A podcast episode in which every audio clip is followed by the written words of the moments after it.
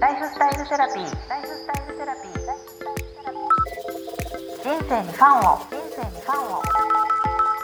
アンサー。ジアンサ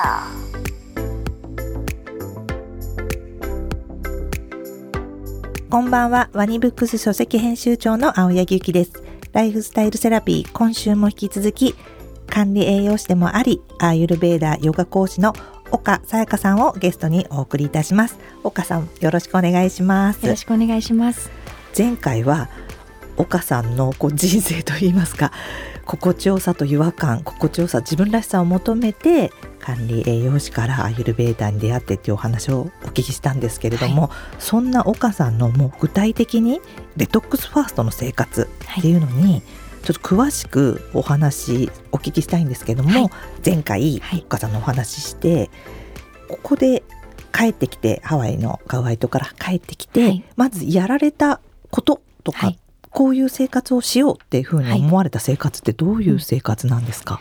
うん、まずその修行中にアーユルベーダの生活どっぷりやっていたまんまにやろうと思ったんです、はい、4時半に起きて、うん瞑想して、はい、呼吸法して、はい、というそういう生活8時半に寝て、はい、もう誰にも会えないですしお酒ももちろん飲めないですし、あの料理を作らなければいけないのでずっと家にいたりして仕事もできないし人間関係もできなかったんですよね。それをね続けると。続けるためには。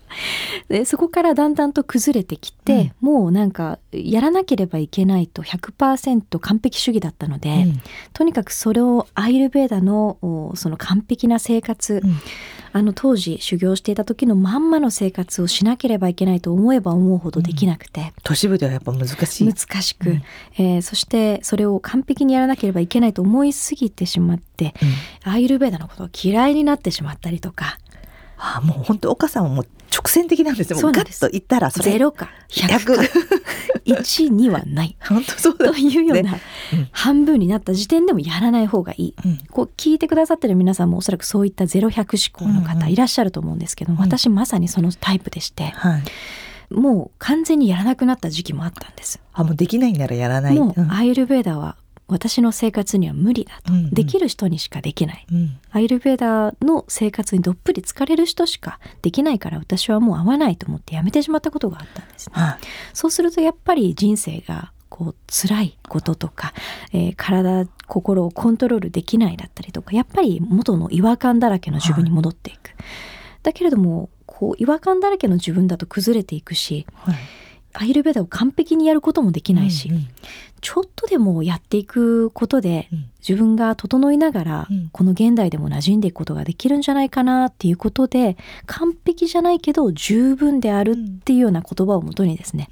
完璧じゃないけど十分な自分自身が整う方法っていうものを見つけていこうっていうふうに思い始めたっていうのがまだ大体半年ぐらいは実践していた完璧なアイルベダの,、あのものがちょっとずつ自分なりに自分のアイルベダ。これが私のアイルベダなんだっていうものを見つけていきました。なるほど。やっぱりでもそこは岡さん的には0か100でやってみて、はい、分かって、はい、じゃあ50を取っていこう、はい、十分とかいうことを取っていこうということでやることを見つけられたんですね。おっしゃる通りで、うんうん、あのちょっとずつでもやることに意味があるっていうことを自分自身が体験したからこそ、うん、今も伝える上でアイルベダをお伝えしていく上で一番大事にしてることは、はい、アイルベダを嫌いになってほしくないというか、うん、自分みたいに離れないでもいいから、うん、もう1020でもいいから続けていく実践するってことが大事なんですよということはすごくお伝えしていることですね。確かにその今なんとなくアイルベーダーっていうと、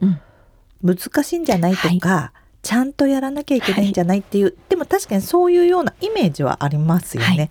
左右一つにしても。そうですね、うんうんうん、15分に立たせなければいけないとか、ね、の中にもありますけれども、はい、まあ、それはできないならできないで、もう少しやっぱり取り入れる2でも3でも取り入れるっていうことを岡さんは伝えていきたいっていう。そうですね、もうやらないよりはちょっとやった方が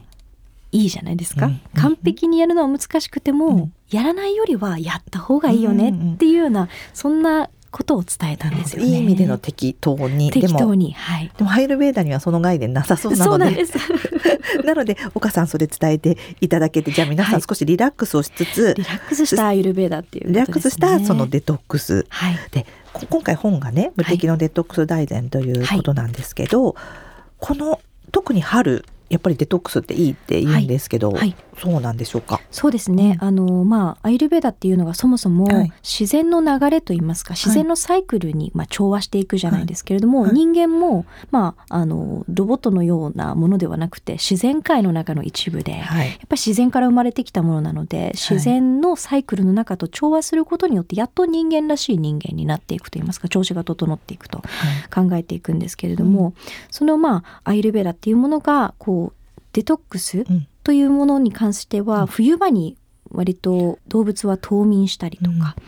うん、えー、して春にはそのまあ、氷水が流れてきたりとか、うん、えー、冬眠がほどけていったりとかっていう、停滞していたものが流れ始める瞬間ということで、うんはい、ちょうど山菜を食べたりとか、うん、えー、緑の葉野菜が出てきたりとちょっと苦みのあるものがこう旬のものとして出てきたりしますよね。はい、まあ、そういうことでそういった苦いものを食べたりとか山菜を食べたりすることによって、えー、冬の間に溜め込んでいたものを出していく。そして夏になっていって、また、えー、活発にみんなが動き始めてっていうような一年の中でみんながサイクルがあって、はい、その中で言うと1年の中春夏秋冬と日本は四季がありますけれども、はい、その中で言うと冬冬眠していた時期から、自然とその毒が流れやすい時期なので今のその流れやすい時期にあやかってデトックスしてしまいましょうというのが春のデトックスの考え方ですね。じゃあ今冬でちょっと溜め込んでいたものをこの春に、くなってきて、はい、それがやっぱり体にとってすごい自然な流れっていうことですよね。そうですね。それでこのデトックスファーストまずそれをやることが体にとってすごく巡りが良くなるっていう考えっていうことですか？そうですね、はい、まずまあ春っていうところもそうですし、はい、まあ現代人は飽和型の栄養出張って言われていて昔戦後っていうのはカロリーを取ることができなかった時代、はい、例えば芋のつるだったりとか、米も薄くして重湯にして飲んだりとか、そういったカロリーを取りたくても取れなかった時代だったと思うんですが、私たちはいくらでもカロリーを取ろうと思ったら取れます。だけどもミネラルだったりとか、えー、体の中の本当に必要なものを取るのは難しいと言われれてるので、はい。はい、1年の中でというふうに考えるよりはもう一生の中で息を吸っているだけで毒が溜まっていくような、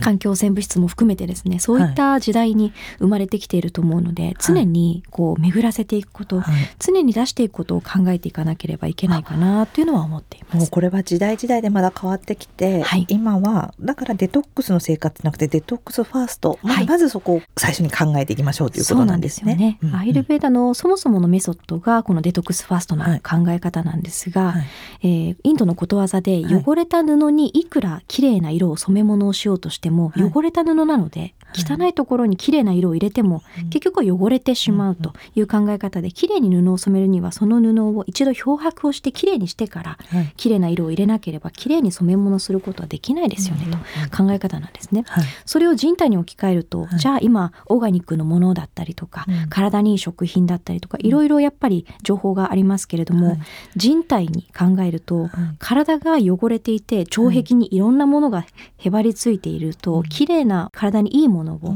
食べたとしても、その中でしっかりと消化吸収排泄ができない、い。い汚れをしているといいものも実際にそこにカスが溜まって毒素になってしまう可能性もあると。なのでせっかく体にいいものと思って高いものだったり健康にいいものを食べていても、それが悪化してしまう健康状態が悪化してしまう可能性にもなるかもしれないということでですね、うん、まずはその汚れた布の話と同じように、うん、体の中を毒を抜くことによってちゃんと消化吸収排泄できる状態にする、うん、これは食べ物だけじゃなくて実は心もそうなんですよね。実際に、見えないけれども。そうなんですよね。いい景色を見て、うん、えー、いい言葉をかけられたとしても心が歪んでいたら、うん、なんか企んでるんじゃないかとか、素直にそこに、ね、素直に気持ちとして受け取れない、はい。うん、結局は捉え方もデトックスしていかなければ、あの自分の中で心がこうやっぱりモヤモヤして整理整頓できていない状態でいくと、もう本当に同じ環境にいて同じ世界にいても見える世界が全く変わってきてしまうっていうことで、まずはこの受け取り方捉え方、うん、そしてえ自分の体をまずはデトックスしていくことによっていいものを本当に最適にいい形で取り入れていくことができるという考え方なんですね。基本の体を心もまずデトックスをしてきれいにしていた上であえてプラスをしていったりマイナスをしていくってことなんですね。おっしゃる通りですね。うんうんうん、あのもう毒を取ってはいけないということではなくて、うん、もう息を吸ってるだけでも毒を吸ってしまうような世の中なので毒を取ってしまっても出せる体を作っておけば人生楽しめると思うんですよね、うん、これ食べちゃいけない。あれやっちゃいけない。じゃなくて、うん、これをやってもこれを食べても自分は毒を出すことができる体でいられると思うといろんなことを楽しめるんじゃないかなっていうのは思いますよね。その何があっても大丈夫な体にしておくっていうことですね。そして人生の中でも何が起こっても大丈夫って思えるようになってくるというのが心の在り方も含めたこうデトックスファーストかなと。今そのデトックスファーストでも本当に最初の最初でこうまあ睡眠とか食事の時間とかありますけど今まずこれをやったらデトックスファーストの最初の一歩だよっていうことってお母さん的には何ですか？あありがとうございます。まずはそうですね、まあ、この書籍にも書かせていただいた全てのまとめになるんですけれども、はい、まず、まあ、具体的なメソッドに関してはたくさんあったりするんですが、ねうん、このねあの来週の回は食とかに聞いてお,、ね、お伺いしたいんですけど、はい、まず全体像で言うと、はい、あの感情とか捉え方とか、はい、心のデトックスについてかなと思っていまして、なぜならば、まあ、いろんな情報があって、い、ろんなメソッドがあってデトックスという一つの言葉に対してもいろんなおそらく、えー、発信があると思うんですね。その中で言うとあの何をデトックスすればいいかっていうと、あの外側からの情報をまずデトックスしていただきたいなと思っていて、外側からの情報、はい、はい、私たちが目鼻耳口皮膚で、まあ、五感で取り入れてるもの、はい、これは人からの意見であったり、はい、ニュースで流れてることだったり、もちろん本で読むことであったり、えー、そういったことを信じて自分の感情とか感覚とかをないがしろにしながら、頭で考える、聞いたことや見たもの、言われたことっていうのを自分自身の第一の価値観にするわけなんですよね。しかしこの本書で伝えたいことっていうのは、はい、自分自身の感覚にまずは従っていただきたいということなので、はい、外側から得られる情報に目を向けるんじゃなくて、はい、自分が感じることに、うんうん、えー、意識を向けていただくとまずこれが最初のデトックスの考え方かなと思っていて。なるほど、今すごくわかりやすいのは、まずニュースがありますよね。テレビをつけちゃうと、まあ、今とても悲惨なニュースがあってでそれはこうニュースを見なきゃいけないとか知っておかなきゃいけないとか、あと惰性で見てしまうみたいなことがあると思うんですけど、うんまず自分はそれが必要かとか、はい、そういうことをまず自分に聞いてみるっていうことですか、ね、もうあの違和感がその時にあるものっていうものを少しずつ自分の中でやめてみるということをしていただきたいので、こう例えばこういうものが体にいいものですよって言われたからといって自分がいいと思ってないけどなんかいい気がしてやってみるとか、うん、そういったことって人あるじゃないですか、はい、それをまずは考えて何かをすることじゃなくて感じてみて自分が心地いいことをやってみる、うん、やってみて、えー、自分が心地悪いなと思うことをやめてみるっていうような形でですね。まずはそういったこう考えることではなくて感じるということに意識を戻して、えー、生活してみていただきたいというのがまず一つですね。今本当の最初の最初でそれを見つけるっておっしゃってたんですけど、はいはい、その最初のそれをこう見つける自分がこれが好きかな嫌いかなって、うん、その都度その都度って多分スキルがいると思うんですけど、はい、どうしたらこの一番最初の感情をこう考えられるっていうのって、ここ見つけるとかって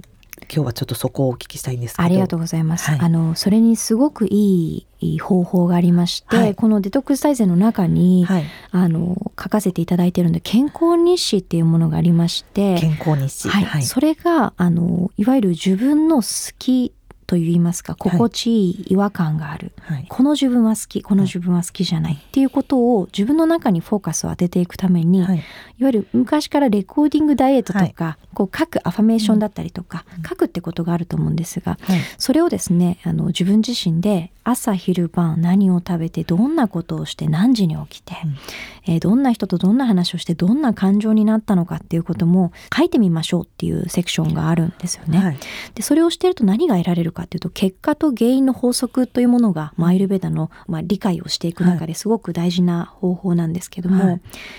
自分自身が心地いいとなった結果、はい、その原因というものは何をして何があったから心地よくなったのかもしくは自分が今心地悪いななんかイライラする、うん、なんか悲しいなんか寂しい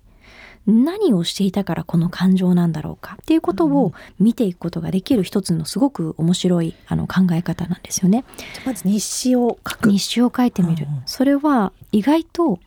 上司からこんなことを言われた。だからイライラしてると思ってるかもしれないんですけども、うん、実際にこのメモをつけて健康日誌をつけてみると、はい。はい、例えばなんですが辛いものを食べたりコーヒーを飲んだりそう刺激物をたくさん取れば取るほど、イライラしやすい根本があって、はい、その根本にちらっとした言葉が入ってくるからイラッと爆発してしまうというそういった法則が見出せたりとか人と一緒にいないから寂しい気分になってると思うかもしれないんですけど、はい、実は寝不足で自分自身のコンディションが悪いからなんか満たされないっていう気分になってるだけだったってことに気づいたりとか、実は自分がこれのせいでってせいにしているものが、実はそれのせいではなくて、自分のライフスタイルの中で整えられるものだったんだって気づけるとかですね。そういった法則が生み出せるのがこのデトックス最善の中に書いてあるですね。健康日誌を書いてみよう。へえそれはでも、まあ、すぐできることではありますよね。そうなんですよね意外と面倒くさいかもしれないんですけど、うん、本当に自分と向き合って自分の生活を良くしていくためには自分に何が合っていて、はい、自分に何が合わないのか、うん、自分が何から心地よくしてもらえて、うん、何があったから心地悪くなってしまうのかっていうことの、はい、自分なりの法則を見出せるようなものじゃないかなというふうには思いますね。じゃあやっぱりもうまず最初その健康日誌から何もなく始めてもいいっていうことですね。そうですね。もうアーユルヴェーダとか何も知らなくてもいいし、はい、あの何も勉強する必要もなくまず健康日誌を書いてみるともうそれがアーユルヴェーダだと思います。もうノートを買って、はい、毎日の食べるものあったこととか、はい、そういうのはちょっとあのポイント的にこう書いてい。けば、はい、それをずっと繰り返した時にこう見えてくるものがあるっていうおっしゃる通りです。一番わかりやすいのが体調面で、はい、例えば耳鳴りがするとか、はい、お腹が痛くなるとか胃が荒れるとか、そういった前の日に何をしてるんだろうとか、うん、1週間この1週間って何を食べてたかなとか見てみると大体法則が見出せてくるかなっていうのは思います。なるほど。やっぱり体調悪いとその前って考えて、何を自分が摂取したかとかっていうことがつながってくるように見えてくるっていうことですよね。そうなんです。あのこれは病院だったりとかお医者さんに診断してもらえるものではないし、はい、流行りのダイエット法とか、はい、あのまあ、メディアで言われてることと自分の中で起こっていることっていうのは全く違うことだったりするので、ね、まずはそのお医者さんであったとしても、うん、どれだけ信頼できるメディアであったとしても、うん、自分自身が自分のお医者さんだし、うん、自分自身が自分の先生なので、まずはその外側に向ける意識を内に向けていくと、自分自身の感覚感じるということに向けていくというのがまずデトックスの一番最初の考え方かもしれないですね。なるほど。まず一番の先生は自分っていうところで自分が自分のお医者さんであり先生であると。わ、はい、かりました。ありがとうございます。次回もこのお話を引き続いてライフスタイルのデトックスについて岡さんにお伺いしたいと思います。はい、岡さん今日もありがとうございました。ありがとうございました。ここまでのお相手は青柳ゆきと岡さやかでした。ライフスタイルセラピー。ライ